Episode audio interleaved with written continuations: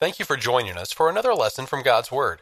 The West Huntsville Church of Christ at Providence is located at 1519 Old Monrovia Road Northwest, Huntsville, Alabama 35806. Anytime you're in the Huntsville area, we hope you'll stop in and be part of our worship. Sunday morning worship is at 9 o'clock, with Bible class immediately following. Sunday evening worship is at 5. Midweek Bible study is held Wednesdays at 7. All right, we have a lot to cover this morning, so uh, we'll go ahead and get started. If you would, and you have your Bibles with you, would you please turn to Jeremiah chapter 23? You may say, well, that's kind of an odd passage to go to, Ben. This is a class about David and about the heart of David and different aspects of David. Well, that's true, but David's mentioned in Jeremiah 23, so I want to turn there and discuss. So, um, so again, we're continuing our class on David and different aspects of him. And uh, we started talking last week about David as it relates to prophecy. And it's probably the most technical lesson uh, that we'll do in this quarter. So, uh, but I hope that it will be a great faith building exercise to do, and I'll sprinkle a little application here and there with it. Uh, so I want to just do a brief review, real quick, of what we covered last week, and then we'll continue on in our study. So we talked about David being inspired of God, inspired of the Holy Spirit, as inspired writer. Uh, we will get to that later, of course, with the songs that he wrote, the Psalms, but we also the prophecies that he made. Uh, then we talked about prophecies that were given to him about his kingdom, about his throne, uh, lasting forever and prophecies that he had of the Messiah, and we talked about how those related to Acts chapter 2 and the first gospel sermon, how Peter used those uh, there. Then we started talking about David as a figure in Old Testament prophecy, that he was used as a type of Christ. You'll see his name mentioned a lot in messianic prophecy, and that it, uh, his name stands for Christ, and the Jews knew this about him. So, just a few. Um, little uh, points to go over before we get back into this lesson. Uh, we said the prophets spoke in various methods.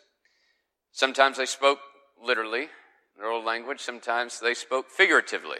We'll see more of that in several of these as we go through them. Uh, the prophecies uh, that uh, were given uh, that were fulfilled in the New Testament. These were promised to the Jews. It was part of the glorious future that they were looking forward to, the coming of the Messiah and what he would establish.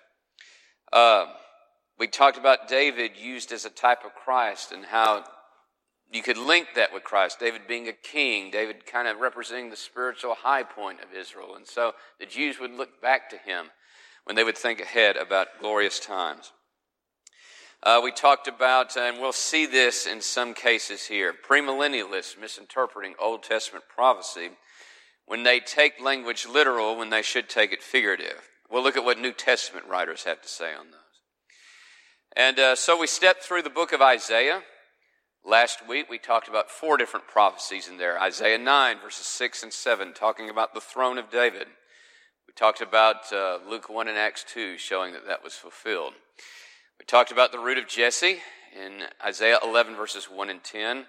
Paul pointed to the fulfillment of that in Romans 15. We talked about in Isaiah 22, verse 22, the key to the house of David. Romans 3, verse 7 says Christ has it.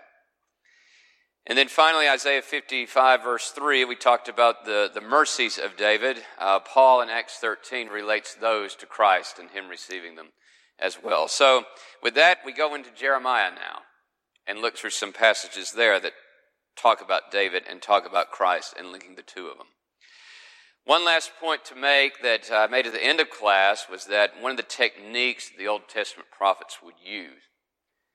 You would see them and they'll prophesy about the return of the captives from exile after they'd been carried off. And then, smack in the middle of this prophecy, They'll have language describing the coming of a figure, of a Messiah, of a ruler who would come and rule over them. And, uh, and we talked about that just as surely as the return from captivity was fulfilled, the Jews could count on that the promise of the Messiah would also be fulfilled for them. And that was important to them. During that time of captivity, return from the exile, the period between the two testaments, during the dark and dreary times, they could know that they were going to continue to exist as a people, because the Messiah was still promised to them and was still to come. So, I bring that point up because here in Jeremiah 23, we're going to see an example of one of the, these here. So let's start with um, verse 3.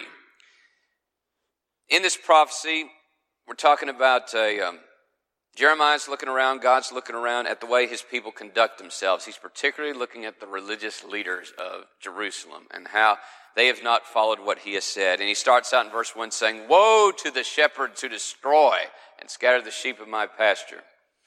So in verses 3 and 4, he makes this promise that he's going to gather the remnant of his flock where the countries they have driven him and he will set up shepherds over them who will feed them, and they shall fear no more. But then we get to verse 5. Listen to this language here. Behold, the days are coming, says the Lord, that I will raise to David a branch of righteousness. A king shall reign and prosper, and execute judgment and righteousness in the earth. In his days, Judah will be saved, and Israel will dwell safely. Now, this is his name, which he will be called, the Lord our righteousness. Prophecy of the Messiah, right there. Zion is coming to David, his ruler is going to come. Then right after that, he gets right back into the promise of the return from the exile. Look at verse 7. Therefore, behold, the days are coming, says the Lord, that they shall no longer say, As the Lord lives, who brought up the children of Israel from the land of Egypt, but as the Lord lives, who brought up and led the descendants of the house of Israel from the north country, that would be Babylon, and from all the countries where I have driven them, and they shall dwell in their own land. So, um, so here we see he's describing to David that a ruler was going to come uh, from David to be called a branch of righteousness. Uh, it's very interesting. Zedekiah was the last king that ruled in Judah, and he was a very wicked king. We know that, which was ironic because his name means literally "the Lord is my righteousness."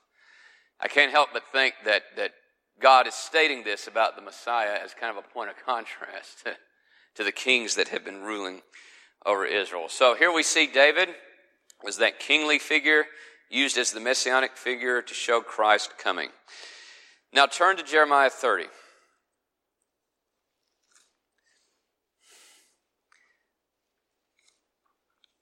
Verses 8 and 9. Again, we see something like this. So, earlier in the chapter, Jeremiah has promised to return from the exile.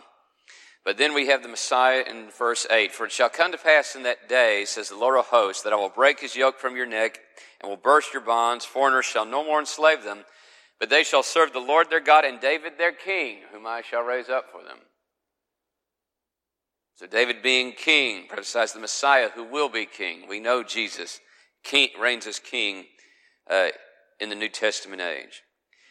Now, one more from Jeremiah, Jeremiah 33. This one's really interesting, and I do want to spend some more time on this one. Um, we're going to read verses 14 through 18 on this. Okay.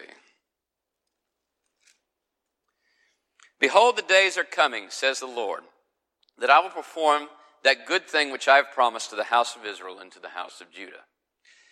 In those days and at that time I will cause to grow up to David a branch of righteousness. He shall execute judgment and righteousness in the earth. In those days Judah will be saved and Jerusalem will dwell safely. And this is the name by which she will be called, the Lord our righteousness. For thus says the Lord, David shall never lack a man to sit on the throne of the house of Israel, nor shall the priests, the Levites, lack a man to offer burnt offerings before me, to kindle grain offerings, and to sacrifice continually. So, as it relates to David, we're seeing again a prophecy of David's throne uh, being related to here. So, um, the good thing that he's promising to them is Christ. Now, I want to make a remark here, particularly verses 17 and 18 here. So, when you hear premillennialists talk, and they talk about that Jesus is going to come again, and he's going to set up an earthly throne, and he's going to rule over the nation of Israel, and over all the earth from Jerusalem. If you hear them talk, of course, they talk about the, the Jews returning to their own land, point to what's gone on. Well, okay, they're a nation. That doesn't mean that they're God's special nation. But one thing that you'll hear them sometimes will talk about is what's going to happen next, and that usually has something to do with the temple. The temple is going to be rebuilt. They're going to rebuild it on the, the dome of the rock and so forth. And if they believe that, what else does that imply? That implies the priesthood is going to come back, the Levitical priesthood. And Even though it bothers some of them, the most consistent premillennialists will believe that the animal sacrifices for sin must also come back as well. And you say, well, that's a really crazy idea, Ben, based on the New Testament. Where would they get such an idea? Well, folks, they don't make that idea up. They get it from passages like this one because of their interpretive scheme that they apply to it. Uh, and so that becomes a problem for them because we know from this side of the cross in the book of Hebrews, the New Testament, that the blood of bulls and goats can never take away sin. That Jesus has provided remission of sins, and where there is remission of sins, there remains no more offering. So that's a conundrum for them. And it's like, well, how do they get around it? Well, they try to change the purpose of it. Well, well they're going to be as, used as a memorial like the Lord's Supper. That's what it will be. Yeah, right. Um, but in Ezekiel chapter 45, verse 17, it talks about sin offering being used as atonement. You interpret that literally and apply it to the millennial kingdom. So they contradict themselves in what they believe. So, by the way they interpret it, it gets them at a dead end. So, how should this be looked at since I brought this passage up? Well, let's take a look at it and apply critical thinking to this passage. The setting for what Jeremiah is saying to the Jews right now is their nation has been taken away from them. Zedekiah has been taken off his throne. God has said that there would no more be a king that would reign on the throne from Judah. Also, the temple has been destroyed. Daily sacrifices that were offered there aren't offered anymore. So, what God is relating this prophecy to them, He's relating it in the midst of all of that that is going on, and it's used as a message of hope to them. So forth. So, Verse 17 says, David shall never lack a man to sit on the throne of Israel. And then he says the same thing about the priests and the Levites offering burnt offerings. So we know from what we've already covered that the promise of the throne of David was to be interpreted not literally, not as an earthly reign, but as a spiritual reign.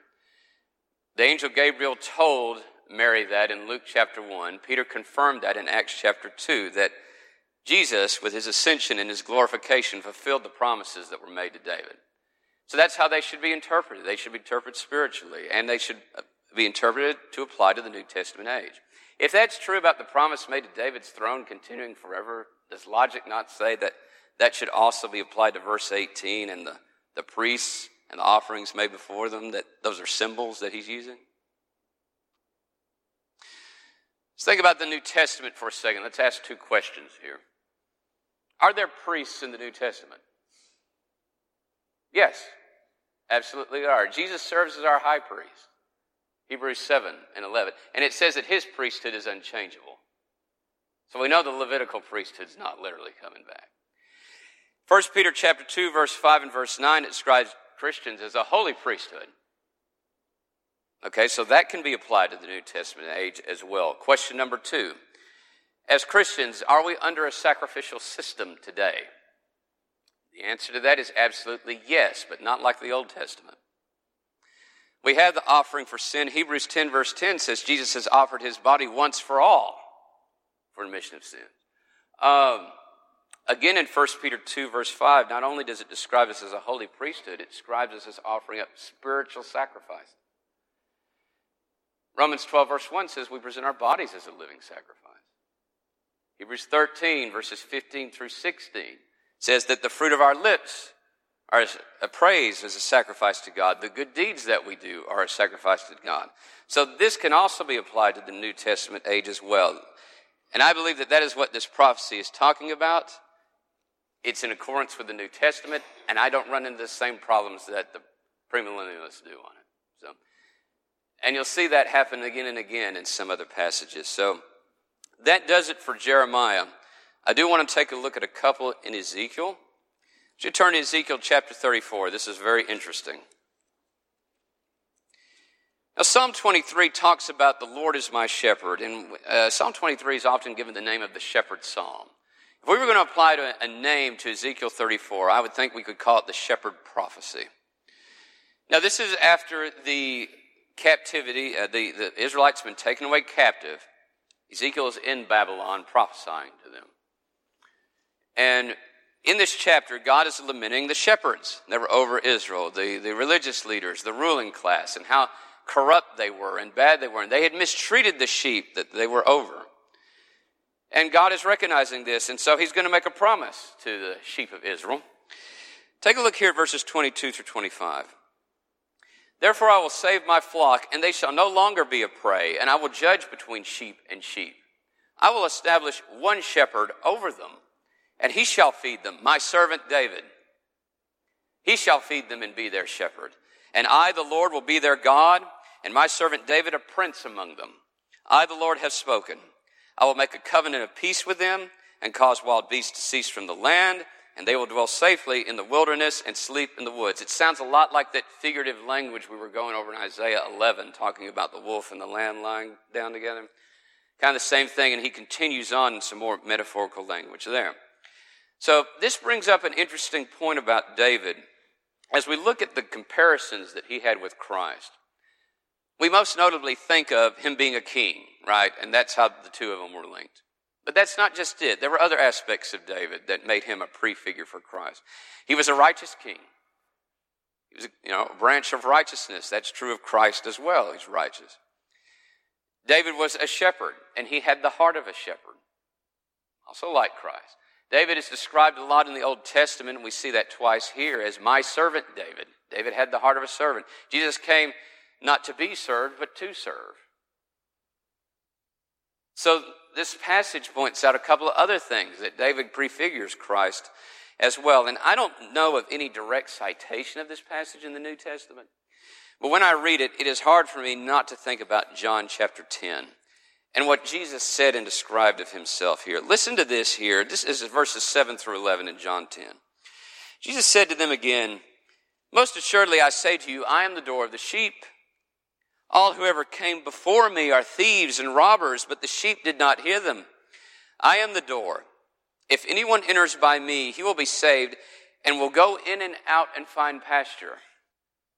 The thief does not come except to steal and to kill and to destroy. I have come that they may have life and that they may have it more abundantly. I am the good shepherd. The good shepherd gives his life for the sheep. Verses 27, 28. My sheep hear my voice and I know them and they follow me. And I give them eternal life and they shall never perish, neither shall anyone snatch them out of my hand. So another aspect that's pointed there about Christ, when he describes himself as the good shepherd, the good shepherd gives his life for the sheep. Well, that's apt to describe Christ that way. But when David was a shepherd, did that not also describe him as well? Too, when, when the, he was protecting the sheep, the bear and the lion attacked him. Did he not put his life on the line to defend them? And of course, Christ literally gave up his life for his sheep. That's us. The relationship that David had with his sheep can also be prefigured with the relationship that Jesus has with us today. The next one I want to look at is a few pages over, Ezekiel 37. This may be the most famous passage that we're taking a look at. This is the chapter where Ezekiel gives his famous vision of the valley of the dry bones and the resurrection that occurs there. And it seems that this is used as an illustration to show the, the Jews returning from their captivity again. After that, he has a prophecy of two sticks coming together, showing the two uh, parts of Israel coming together. Well, this shows maybe something else coming in in the future. What's he talking about in this? We get to verse 23, and there's no doubt about it, we're talking about the Messiah at this point. Here's what Ezekiel says to Israel, and this is what God is relaying to them. They shall not defile themselves any more with their idols, nor with their detestable things, nor with any of their transgressions, but I will deliver them from all their dwelling places in which they have sinned, and will cleanse them, and they shall be my people, and I will be their God. David, my servant, shall be king over them, and they shall all have one shepherd. They shall also walk in my judgments and observe my statutes and do them. Then they shall dwell in the land that I have given to Jacob my servant, where your fathers dwell, and they shall dwell there, they and their children, and their children's children forever, and my servant David shall be their prince forever. Moreover, I make a covenant of peace with them, and it will be an everlasting covenant with them. I will multiply, establish them and multiply them, and I will set my sanctuary in their midst forevermore. My tabernacle also shall be with them. Indeed, I will be their God, and they shall be my people. Okay, beautiful passage. You think of how much hope and joy this would give the, the Jews to have heard this said to them, especially after all they had gone through and had brought about by their own hand. Now, let's take a look at this passage a little bit carefully, too. So, premillennialists do not believe this passage has been fulfilled yet. They look at it. And I have to agree that if I looked at this in a very literal way, that's what it would sound like. So, what is the interpretation here that we are to look at as here as, as David? Well, I'd say that we would have to look at the New Testament over it.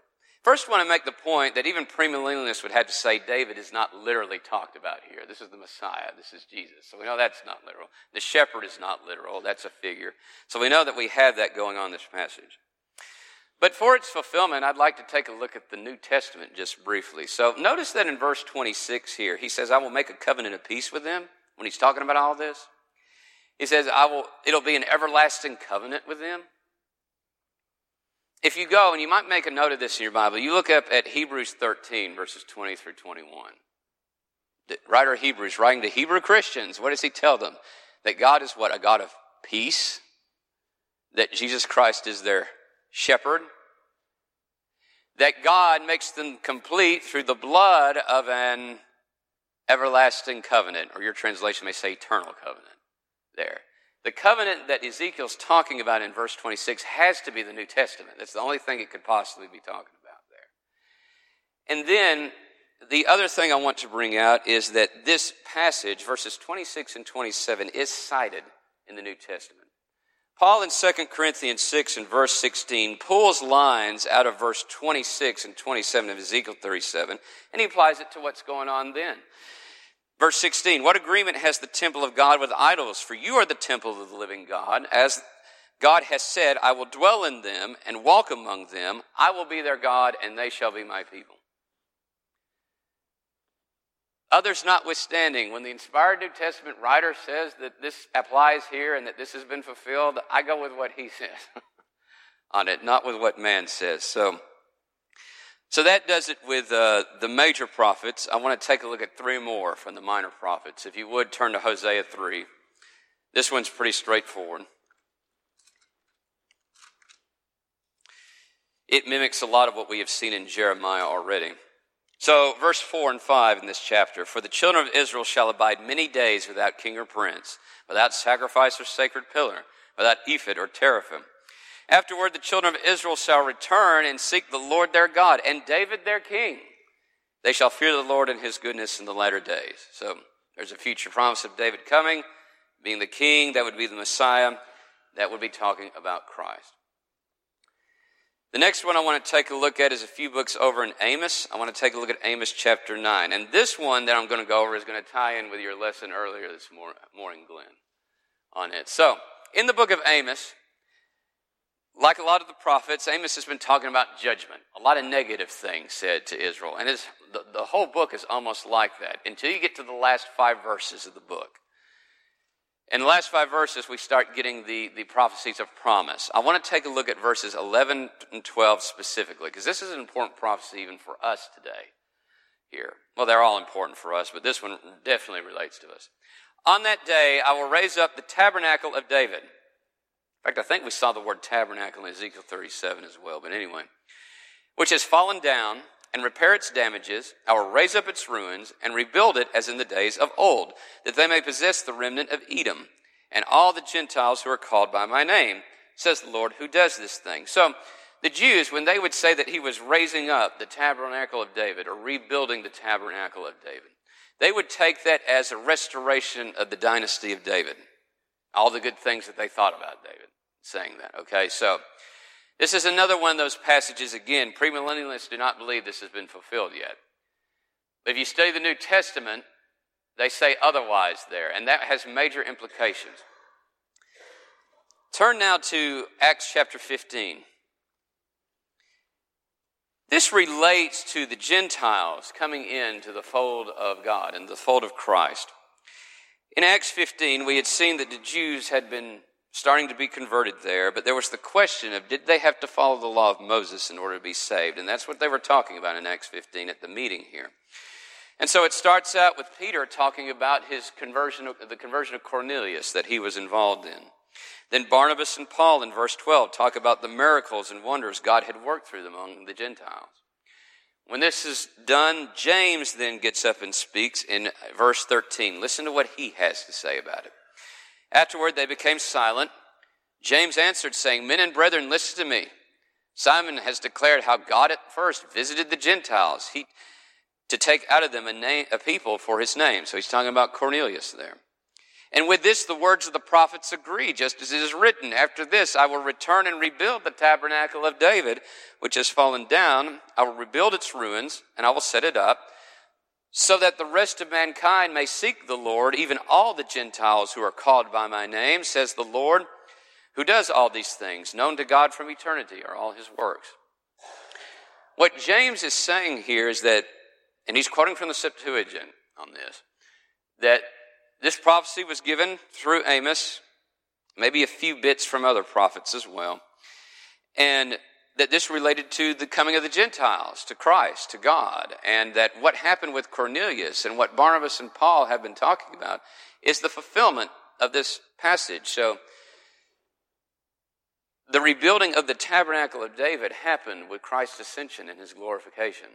And as a result of that, then the Gentiles could come into the fold of God as well. That's important. That, that, the Gentiles, that's you and me talked about there, uh, which I'm thankful for. But remember, premillennialists do not believe this passage has yet been fulfilled. What's implied for that? The Gentiles don't have hope.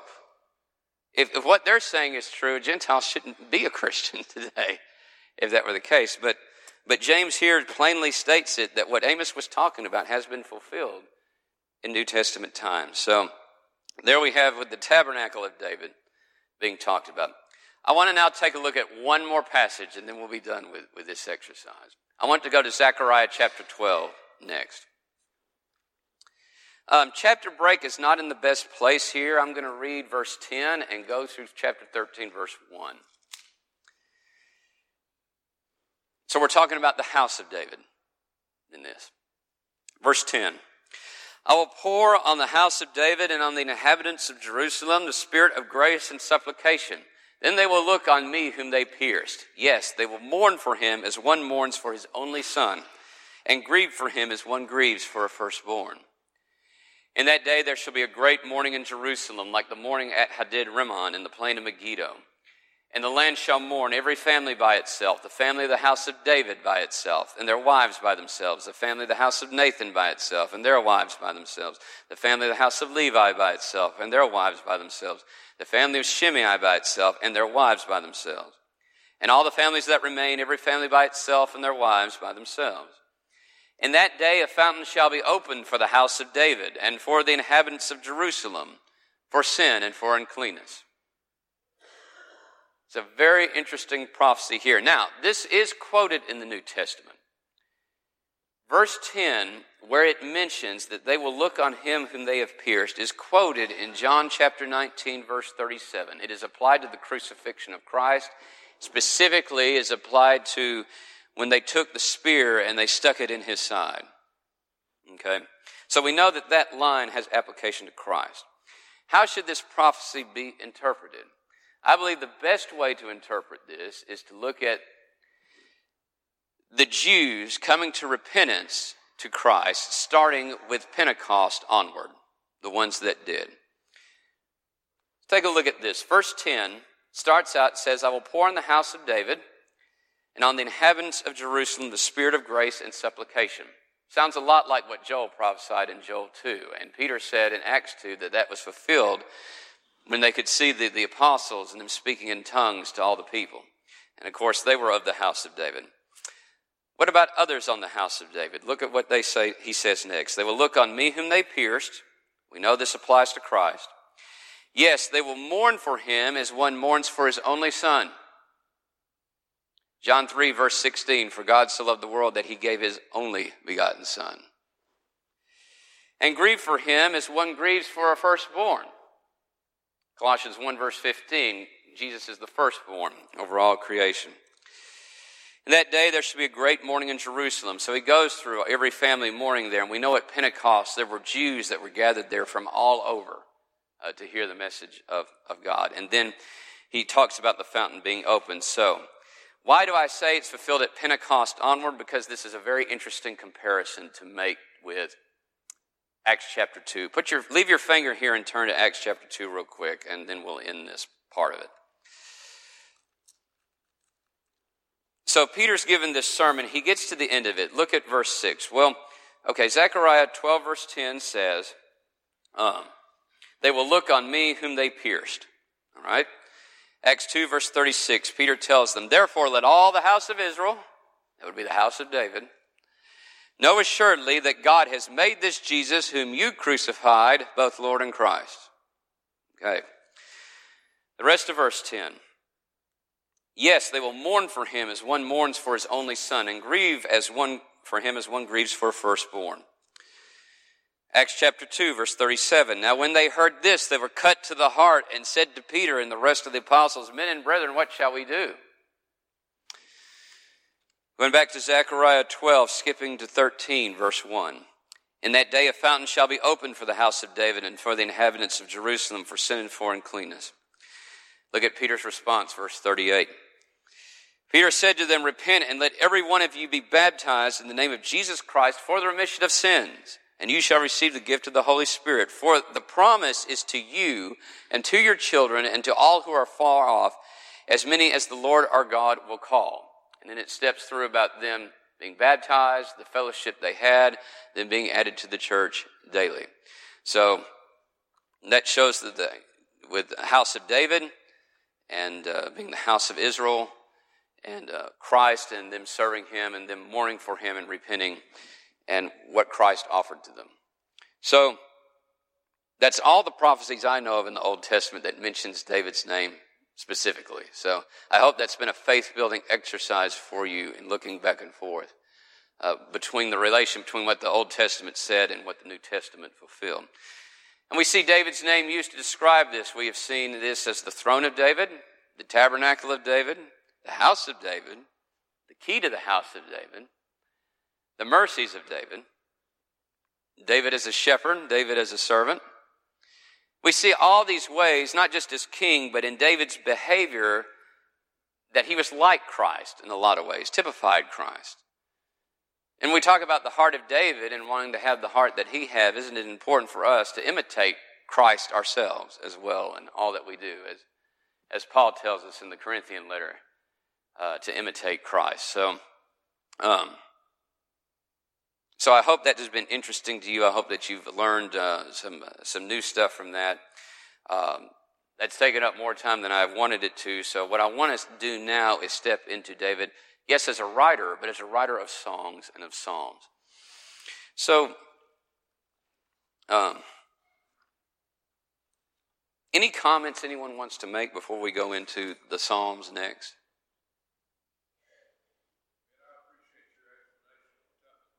Thank you. Thank you.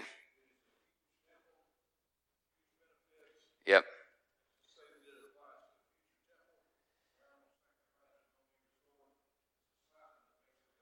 Okay, so, so James is talking about Ezekiel chapters 40 through 48 specifically, which is Ezekiel's vision of the temple laid out there. And if you read through there, that's one of the most difficult passages in the Bible to, to study. I have to admit that on there. But in descriptions of this temple to come, what he gives there is, is so out of line with what you would actually build for a temple that it has to be apocalyptic in its language. Even the Jews understood that at, at the time, I think. So, it must be describing something future. I believe it's probably a apocalyptic description of the church in, in the New Age. I think it's the best explanation for it. Um, but a, um, but there's few verses in that where it talks about the sacrifices for sin. And of course, based on what the New Testament says, that can't be literally interpreted. It has to be in accordance to what the New Testament has said uh, there uh, about our lives. So. Appreciate that, James. Let's go to, to David as a singing now. And uh, you think about David and all the ways in which he has influenced us in our lives and influences Christians today. It, it doesn't come up so much, but one of the things that, that I think it does is through the Psalms that he wrote, and particularly the songs. The words that he said, but the subjects that he covered as well, still influence us as Christians today. It influences songwriters today. Um, so David's legacy still lives on through this. In 2 Samuel 23, verse 1, David described himself as the sweet psalmist of Israel. And it's always struck me kind of interesting about David was here you had a man who was a tough guy, brave warrior, courageous. So you get this one picture of David, and then the other hand, you have this picture of David uh, singing, you know, on, on uh, to God or, or, playing on his harp and so forth. And it's almost like the two images shouldn't go together uh, in a way, but but they do. They describe that as David. And to me, when you read through David's life, it does connect. He was a brave warrior, yet he was a singer who wrote praises to God. The common thing between the two of them to me is you, you see David and, and, and the way he lived his life, it's obvious that David was a man of deep feeling and imagination. You see that in him being a brave warrior. Think of what he said to Goliath and the courage that he displayed in that. You see that in the love that he had for Jonathan, the friendship that he had with him. You see that in his appreciation for his mighty men and for what they would, would do for him. His mourning for Absalom. Oh, Absalom, Absalom, my son Absalom, how he would have died in his place if he could have done that. And uh, the battles that he won. He was enthusiastic, but he was, he was a worshiper as well. And you see that feeling reflected in the Psalms that he wrote. Um, as well. And so they cover uh, several different things. So as we go through, we may not finish today, uh, but we'll bleed over into next week's class in this as well. Our next subject to cover will be covering David as a shepherd. The Psalms are going to bleed into that, so we can have some overlap there if we need to next week um, to go into that. So uh, he composed songs of praise. And you think about David, one of the things that was remarkable about him, if you know the later history of the kings of Israel and how they acted, him compared against them, was that for the most part, David was a great example of what the king over the nation should have been. He should have been leading his people in their following God, their glorification of God, and worshiping God. And David did that, probably better than anyone else did. And part of the ways that he did that was through the songs that he wrote. It promoted the spiritual edification of the people there in his kingdom. So we're going to look at four little areas of, of Psalms here. And then I'll relate them to, to us today and to what we sing. So it's not often I bring a, a Bible and a song book to class, but uh, we'll do a little bit of that. So, of course, when he wrote songs, he would write songs of praise to God a lot typically. So he would, uh, we see him in the Psalms praising God as a creator. If you go to Psalm 8, look at verses 2 through 9 um, here. I'm going to flip all the way over there myself. Um, and this is quoted in Hebrews 2, but this is describing God as a creator here. He says, uh, see, out of the mouth of babes and nursing infants, you have ordained strength because of your enemies that you may silence the enemy and the avenger. When I consider your heavens, the work of your fingers, and the moon and the stars which you have ordained, what is man that you are mindful of him, and the Son of Man that you visit him? For you have made him a little lower than the angels, and you have crowned him with glory and honor. You have made him to have dominion over the works of your hands, and have put all things under his feet all sheep and oxen, even the beasts of the field, the birds of the air, and the fish of the sea that pass through the pass of the seas. O Lord, our Lord, how excellent is your name in all the earth. That last verse sounds familiar.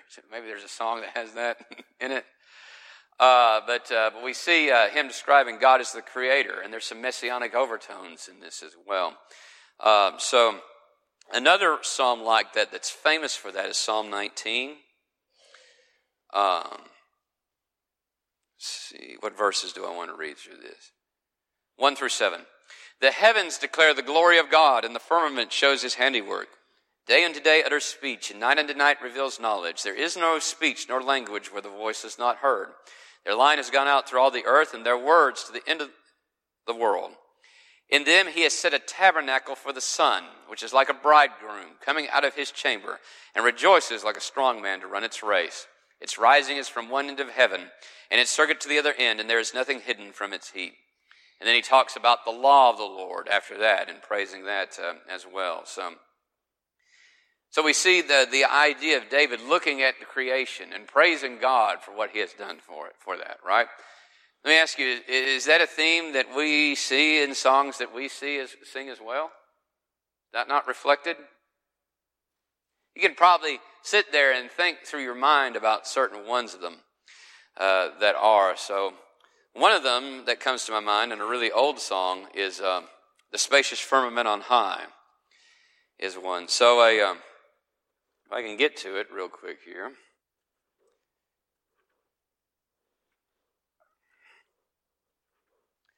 It's funny. I'm not used to flipping through this as much as I am flipping through this Bible in front of me, so the, the pages stick together a bit more um, than I would like. But a um, first verse on this the spacious firmament on high, with all the blue ethereal sky, and spangled heavens a shining frame, their orig- great original proclaim. The unwearied sun from day to day does his Creator's power display. Well, that sounds like Psalm 19 there and publishes to every land the work of an almighty hand. Another psalm that we could see that does this, Psalm 148.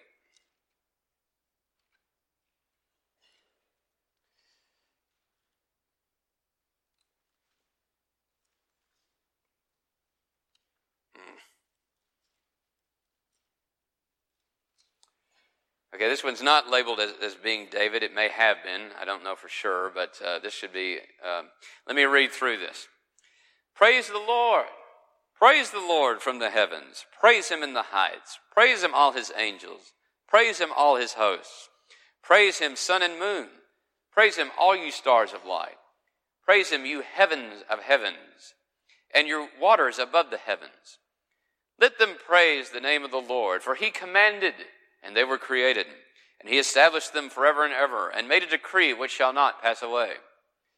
Praise the Lord from the earth, you great sea creatures in all the depths, fire and hail, snow and clouds, stormy wind fulfilling his word, mountains and all hills, fruitful trees and all cedars, beasts and all cattle, creeping things and flying fowl, kings of the earth and all peoples, princes and all judges of the earth, both young men and maidens, old men and children.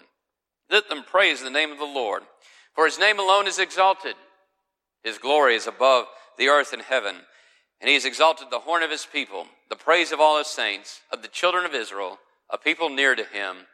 Praise the Lord. The whole psalm's about praise. It starts with praise, it ends with praise. And praising who? The Lord. Do the words of this psalm sound familiar to you? Question. They should. Because the song that we sing here at West Huntsville, and many of us are familiar with, called Hallelujah, Praise Jehovah, gets practically all of its words from this psalm right here. It's basically taking one, Psalm 148 and setting it to music. So, uh, so we see that there. Uh, one more on this, Psalm 100.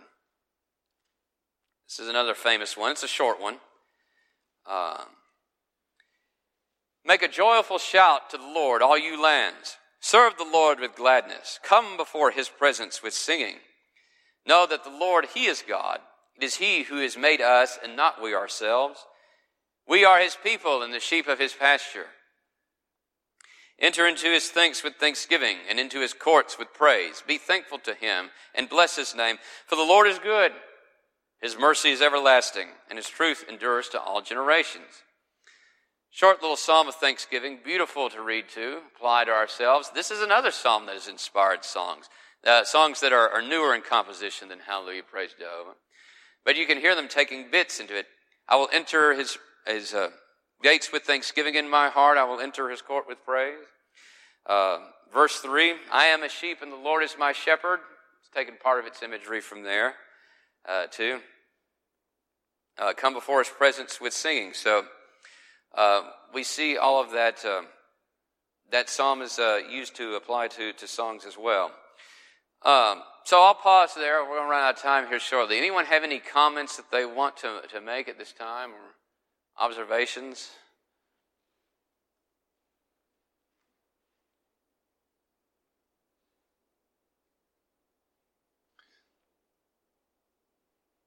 Okay, then. I'm going to stop uh, teaching through right there, but here's what we're going to go through next on here. So we talked about prophecy. I will do a little section where we talk about songs of prophecy and how they relate here. We're going to go through different ones than we've looked at, though. Psalm 22 on the crucifixion definitely has some language there. Uh, I may bring up Psalm 2 as well in that. And of course, we have to talk about songs of penitence. We'll talk about Psalm 32, Psalm 51. And, and boy, do we not see that written in, in the songs that we have uh, today as well, the coming to God with penitent hearts. We'll talk about songs of prayers as well. Uh, Psalm 141, Psalm 142. And then a, uh, we'll touch on Psalm 23. And when we, we get done with that, then we'll go into talking about uh, David as the shepherd and the compassionate heart uh, that he had. So I hope you look forward to this. I hope this class has been uh, good for you and useful to you. And uh, enjoy your week, and we will see you next Sunday. So you're dismissed. We hope you have enjoyed this lesson from God's Word. If you would like to continue your study of New Testament Christianity, please send your name and address to World Bible School, West Huntsville Church of Christ, 1519 Old Monrovia Road Northwest, Huntsville, Alabama 35806. Or if you prefer, send your name and address by email to wbs at westhuntsville.org.